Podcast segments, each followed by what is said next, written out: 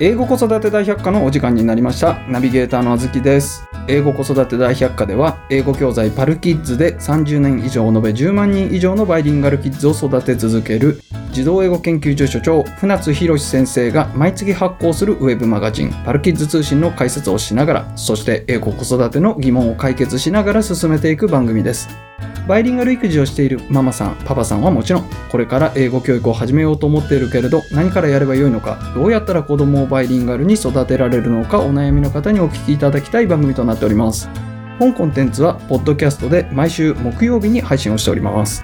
Apple Podcast、Google、ヒマラヤ、Amazon Music、Spotify 自動英語研究所公式サイトからお聞きいただけますまたパルキッズ通信は児童英語研究所のウェブサイトパルキッズ .co.jp からご覧いただけますのでぜひご一読くださいご意見ご感想はメールアドレス podcastpodcast.parkids.co.jp までお寄せくださいということで先生、まあえー今回もよろしくお願いいたします今回は巻き巻きで20分はい頑張りましょはい、はいよろしくお願いします。で、はい今回は、えー2021年8月号、パルキッズ通信ですね。はい、8月号の英語習得は速度が命という。えーここをですね、うんえーちょっと紐解いていこうではないかということなんですけれども、はい今回先生ズバリこれ、えー多読のお話ですよね。うそで多読のお話なんですけれども、うんえーこのポッドキャストでうんもう最初の方にやったのが「素読」うあそうねのお話だったんですけれども、あのー初歩の初歩の話なんですけれども素読と多読って違うんですか違うね、あ違います。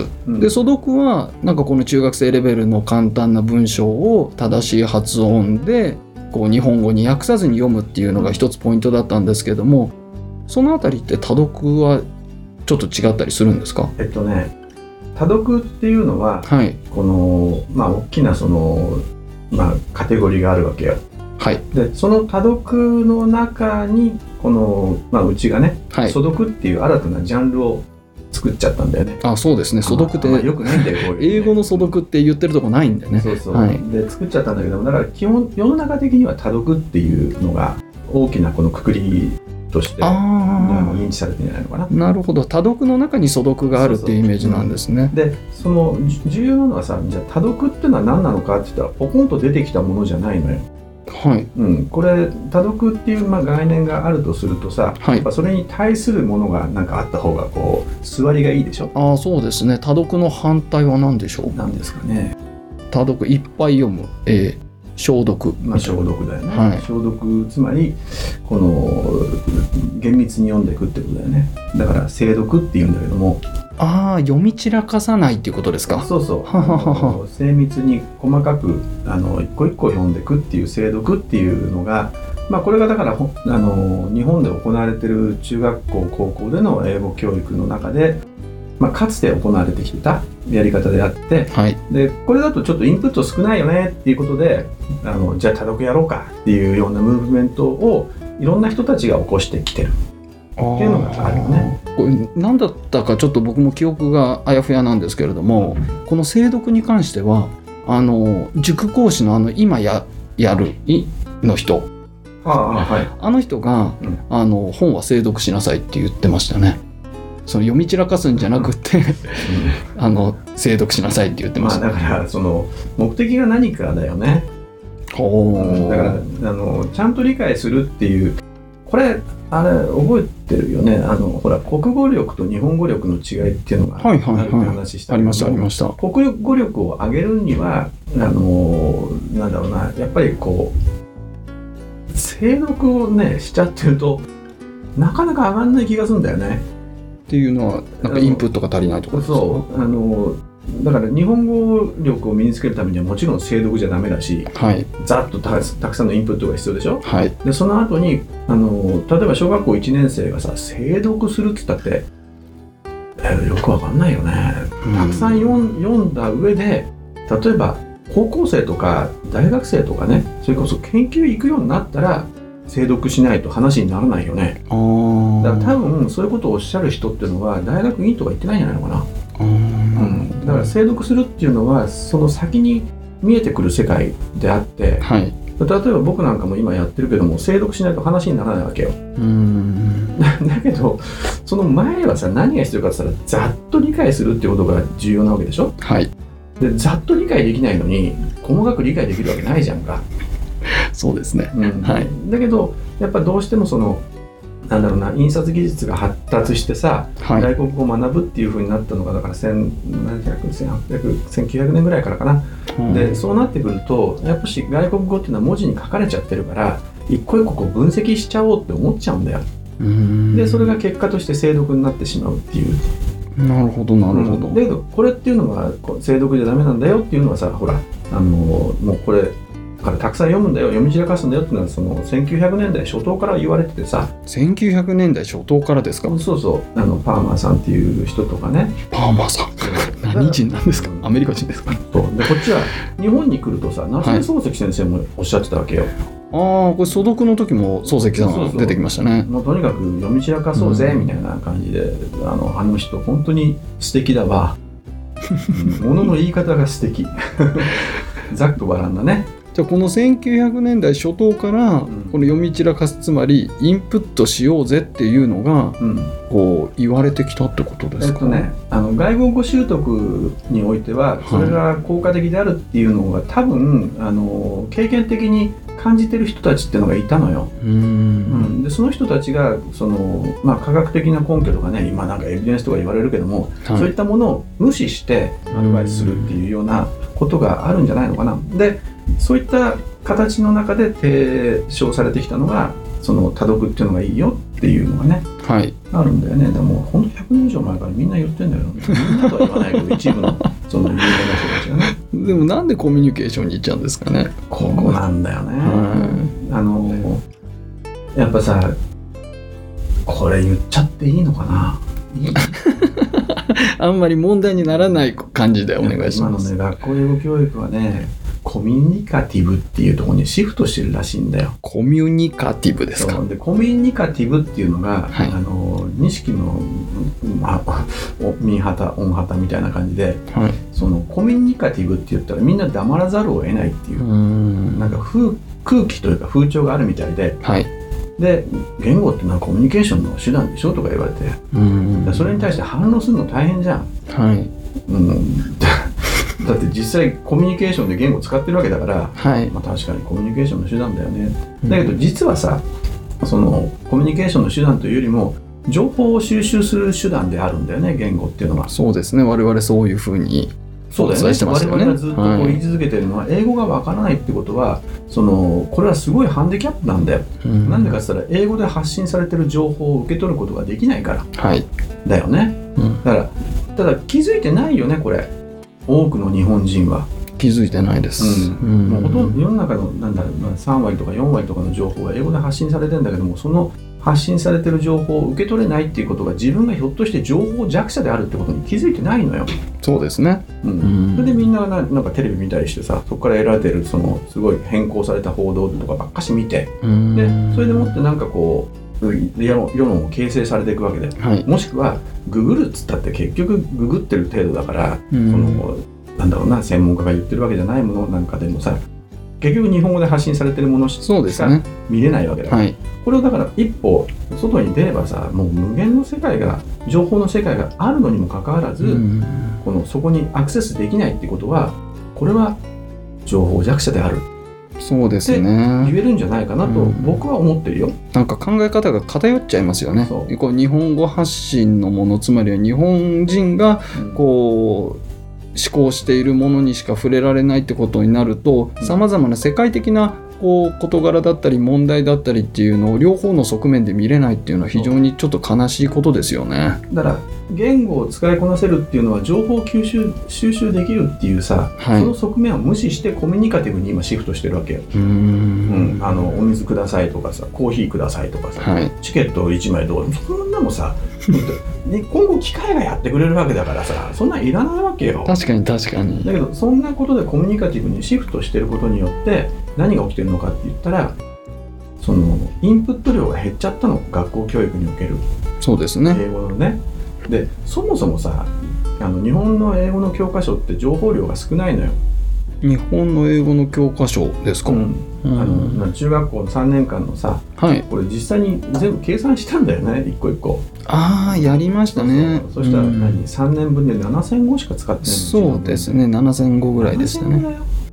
7000語だよどうなんですかねその7000語だよ7000語なんてさだどどのぐらい読むのにえっと何 1, 1分で150語読めるから、はい7000語はこれ割ると何何分で読めちゃうってぐらいの分量しかないのよ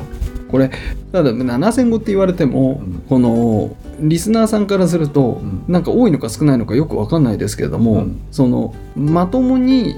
なインプットってどのくらいなんですかまともなインプットは、はいとりあえず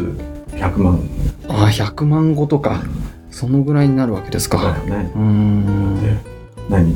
7000語なんつったら10分20分30分ぐらいでいやまあ40分ぐらいで読めちゃうよね全部ね、そのぐらいの分量をさ3年かけてやってる確かに、まあ、我々ちょっと手前味噌ですけれども素読教材の「セブンデイ・イングリッシュ」とかだと大体67万語だよね読みますしで多読教材の「ブック・オブ・ブックス」とかだと、えー13万語、まあ、1回分で13万語ですけど7000語だようん13ってなるとやっぱちょっと少ないでだかすらねイ。ンプットには全然なってないよね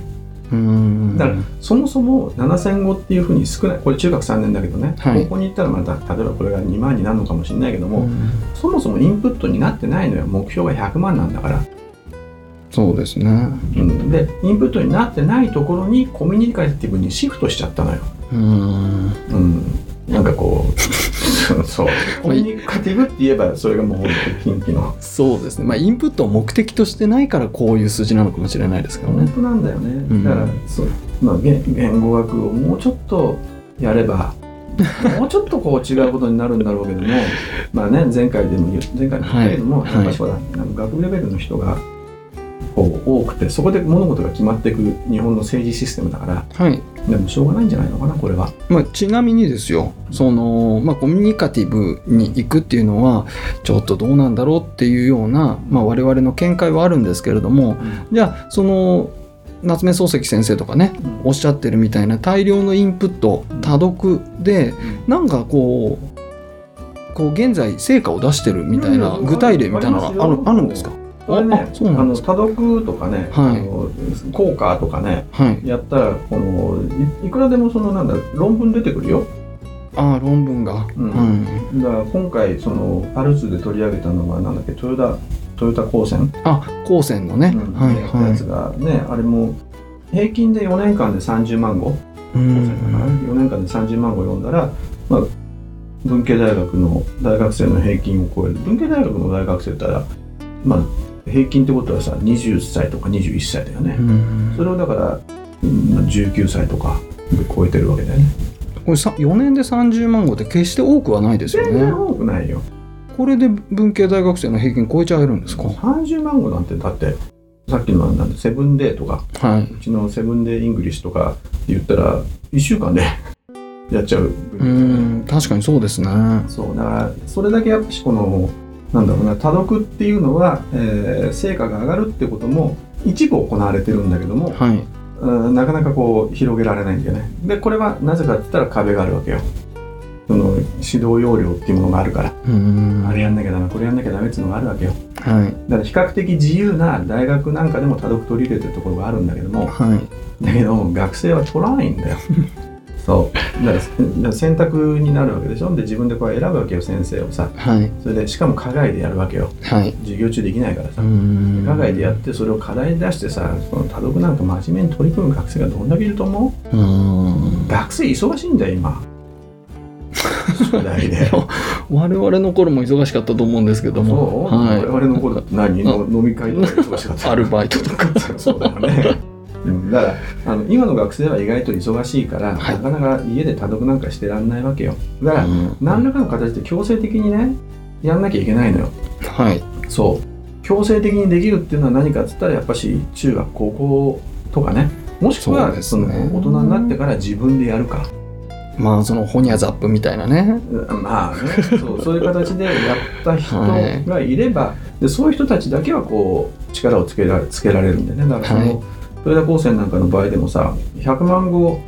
読んだ子は10ヶ月留学して帰ってきた子たちと同じぐらいの英語力が身についてるって言うんだよそうなんですか。 100万語だよ、はあ。これだって月に10万語ぐらい読めば、うん、これ1年もかからずにってことですかそうだよ月10万語でいいんだよ、あ、10ヶ月留学生並みなので、ええなんかこれ10ヶ月留学するのと毎月10万語10ヶ月同じって これコスパの差が半端ないですね、地下っていうさ、まあ、確かに留学すると文化異文化に触れるっていうねそれは間違いないですね、ただ、英語を身につけるだけだったらね多読した方がいいんじゃないうんまずなんか多読してから留学したければしてもいいっていうそこうだねとですよねだってそんなお金かからないですよね100万語多読するのに全然かかんないよ ちょっと待っていくいくらかかってんのうちの多読トータルで80万語だでしょそうですねまああの 10, 10万ぐらいですから10万かかんない、うんだからそんなことになっちゃってるからね多読っていうのが、まあ、実にあの成果を上げられるってことはだから別に我々が言ってんじゃなくて夏目漱石先生もさ、はいマーマーさんも言ってるわけよ100年前からなるだからそういうものであると、はいうん、ただやる人が少ない、ただその先生このやっぱり多読って読むわけじゃないですか、はいはいはいなんか読むとうんこのまあ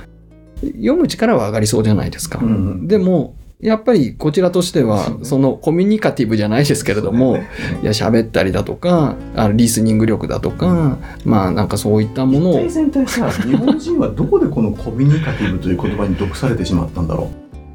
うんまあねちょっとこれ話し出すと大変なんかあちょっと歴史を振り返ると、うんそうですね、うん、まあでもそうですもんね今、コミュニケーションができないと思ってるけど実はそうじゃなくて情報を取れないっていうさ、うんうんここにもうちょっと気づきませんかっていうことだと思うんだよね、僕もそう思います、でその多読はねやっぱね言うとあずきさんい言ったみたいにさこのなんていうのその読めるだけみたいな印象があるんだよあります読あ解ります力だけ上がるんでしょみたいなそうです違うって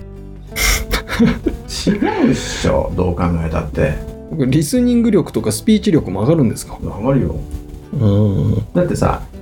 多読をするとねはいあの多読っていうのはインプットなわけよインプットですそうインプットってことは英語の回路が身についていくわけよそうです英語を英語のまま理解できるようになるわけよそうですそうですってことはさ英語のフレーズなんかもさどんどんどんどん頭にそのインベントリーとしてはい在庫として入ってるわけよはいそしたらまず簡単な話作文力つかない自分が言おうと思ったことがスッと英語に変わるっていう、そうですねまあこうネタがたくさん増えていきますもんでねきるよね、はいで作文力がさ上がるってことはさこの文章を作ることができるわけよできますシュッとこの要するに日本人が和訳和英訳して作る奇妙な文じゃなくてその英語として通じる、はそのなんかモジュールを組み合わせたようなさ文が出来上がるわけだよいねできますでその文を作ってじゃあ多読してさこの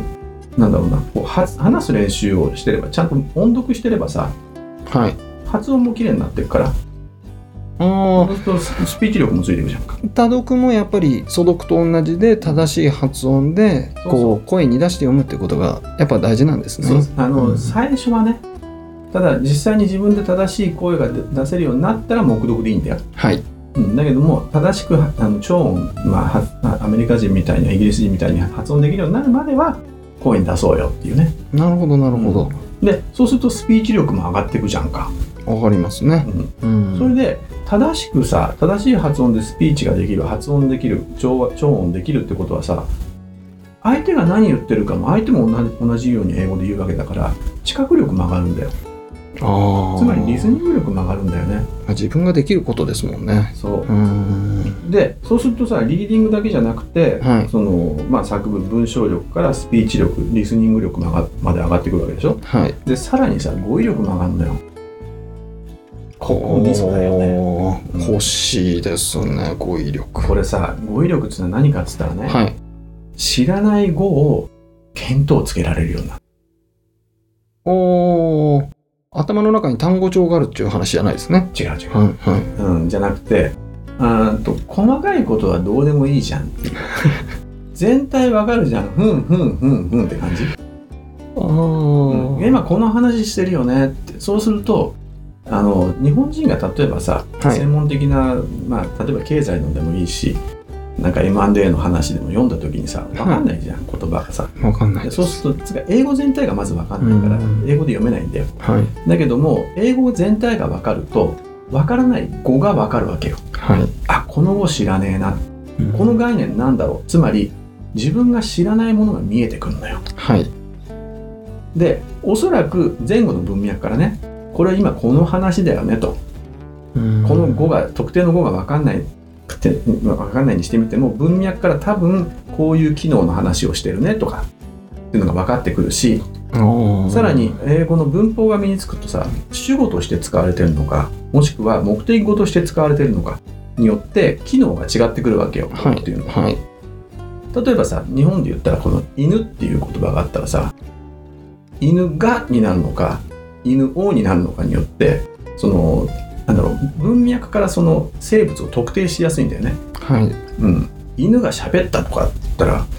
ちょっとびっくりするけども犬を飼ってるみたいな感じだと自然とこう何かを飼ってるって言った時にあ動物飼ってるんだな動動物の中でも四つ足っぽいねみたいなことがさイメージできてくるわけだよね。はい。だからそういう意味ではその知らない語をさこの辞書を引かなくてもなんとなくこれはこういう意味だなっていうのを特定できるようになってくるああ、それが語彙力ですか。そうこれ、うん我々ほら日常的にやってるでしょ、やってますねう。ん、知らない語にぶち当たってもさいちいち辞書を引かないでしょ引かないですね。いや、それはそう最です。最後に辞書を引いたのいつあずきさんええ、もう、あの、インターネット辞書みたいなのは、うん一週間に一回ぐらいうん、は、おお偉い、い引く引きますうん。はい。まあ、それは仕事としてね、うんあの正しく伝えないといけない場合になのであれですけどそうも、まあ自分で新聞読んでる分にはうん引かないですよね。一般的に辞書を引く人はいないと思ういないですね。だからそういう意味ではその知らない語をす、まあ、推測するこれはこういう意味じゃないかっていう意味での語彙力っていうのは、あの本当幼児が日本語を身につける時みたいな感じで語彙がわーっと増えていくよねはだからそのリーディングだけじゃない全部身につくっていうのがこの多読の魅力じゃないのかい。な、うんもう分かりました。うんまあ、ただもう一つ問題が残って、やっぱりこう多読ってひたすら読むわけじゃないですか、うんまあ、素読の時もそうでしたけれどもわからない語が出てきてもうんこの読み飛ばすというか、うんまあ、それが語彙力を身につけるためなのでうんやるしかないんですけれども、うんやっぱりこうモチベーションないよがねというか、やっぱ多読続いた人見たことないんですよねあそう本当に確かにね、本当にこのまあうちもこういう教材で強制的にうん、そのスケジュール管理をしてあげてそその多読素読をやるっていうのであれば多分成功率上がると思うんですけれどじゃあも虎の穴だから、ね、虎のそうそうなんなんですけどもたくさん読むといいですよって言ってじゃあ本屋なりアマゾンなりで英書を買ってくるなりして読んでる人っていうのは英語ができる人はできますけれども、そうだね英語ができない人に関しては僕は見たことないですね。そうだよねだから、はい英語ができる人がさ多読をするのは簡単なのよ簡単でうんす。だからやっぱここも二極化が起きててさ、はいどんどんできる人はできるようになっていくし、うんできない人はできないままなんだよ、はい。うん、でやっぱ重要なのはそのモチベーションだねです。は言っちゃったよ特におモチベーションってい大う言人葉は、はい、そうだけどさ途中でやめちゃったらダメなわけだからやっぱし何らか継続する仕組みそうですモチベねーションが必要だよねいやんないことには何もならないですもんね、うんあれだよねあのここはあずきさんとさはいコンセンサス取れてるとこだけどさうちはなんかこう何かこうトラブルとかさいろんなことが起きた時にはい悪いのはその本人ではなくてシステムであるっていうああそうですね、うは言ってるよねいそうですねだからはい、このそのヒューマンエラーが起きないシステムを構築すればよいとはい、でこの多読なんか素読も同じだけども要するにやめてしまうっていうあそれをいかにこの起こさないかっていうさことがだからう我々目指してるのそうじゃんパルキッズもそうだーけどそうですいかねに楽に継続できるかっていうさ、なるほど自分のせいにしないというかこれもっと言うと自分を信用するなということですよねそうだよね、はいうん自分が何をしててもできるようなシステムをまず作りましょう、システムの構築が重要だよだからあのモチベーションなんてのはさ続かないのよ、うんうん、でしかもほらなんだろうその成果を感じられなかったらさ続けるのって辛いじゃんか辛いです1年も続くもんじゃないよねはいだからそうするとそれでもやっぱしこうある程度その壁を越えるまでは続けなければ多読の効果は出てこないわけ、はいまあ、パルキッズもそうだけどもある程度 何1ヶ月聞かしたから英語喋るかさ喋るわけないんだから、はいうん、やっぱし2年とか3年とかかかるわけだよね。まあ、多読の場合にはもっと短くできるけどね、はいうんまあ、最短7日とは言わないけどやっぱ1ヶ月2ヶ月でできるからさはいだからそうするとその1ヶ月2ヶ月のモチベーションをどうするのかっていうことが重要だよね。うーんなんかこう継続するためにはモチベーションっていうのうんがすごく重要なのかと思ってましたけど、うんさっきの先生のお話から言うと、うんシステムさえ作ってしまえば、うんモチベーションなんかなくてもいいってことですよそうね。だよ 要はよく考えてみると、うん顔を洗うとかうん、歯磨きをするとかって、モチベーションないですもんね。そう そうなんだよだから単純な話そのなんだろうなモチベーションっていうものは重要なんだけども、はい始めるにあたって始めるにあたって重要なのよはい例えば多読しようとかはい留学しようとかって思うためはいには重要だよねモチベーション重要です。ただこれがなかなか続かないだけども留学しちゃったらここから先は強制的な生活インインプットに移るわけよはい自分をその強制的にその英語のインプット大量インプットが行われる環境に置くわけだよねはいそしたらそこにはモチベーションなんかもういらないのよ。いらないですね。は黙っててもその大量の英語にさらされるからうん英語が身についてしまう。だから例えばさ帰国子女なんか見るとさ、まあ、留学生はモチベーションあるじゃんか。いだだけども帰国子女に至ってモチベーションないのよ。ないですね。親が勝手にさ連れてくわけだよ。はいそれで「嫌だよ日本の友達がいいのになんでこんなとこ連れてかねえんだよ」ってみんな思ってるのよ子子供たち。まあ好きで行く子もいるよ。はいだけどもほとんどの子供はモチベーションなんかないのよ。はいなくても身につくのよ現現地の言葉これは何でかっつったらもう人間にはその、まあ、そこに存在する言語に適応するようなプログラムがもともとあってさはい言語習得プログラムっていうのがあって、でそれが何らかのそのあの、まあ、トリガーつまはいり大量のインプットにさらされて、それが生活に必要であると生存に必要であるというふうに脳がし判断した時にはいプログラムが動き始めて言語を習得するっていうその仕組みになってるんだよね。はい。だからそこをこう使えばいいわけようーんだからそのなんだろうなスタートする時には幼児の場合にえあのパルキッズみたいなさやる時には親がこうやればいいわけだ子供のモチベーションなんかいらそなういですね環境さえ作ってしまえば大人がそう今いいこと言ったねそこなのよ環境さえ整えてしまえばいいのよあ確かにこれまあ子供だと親がやりますけどそ大人だと自分でやればういいってそうこと自分がわ環境整えればいいのよーうーん毎日続く環境を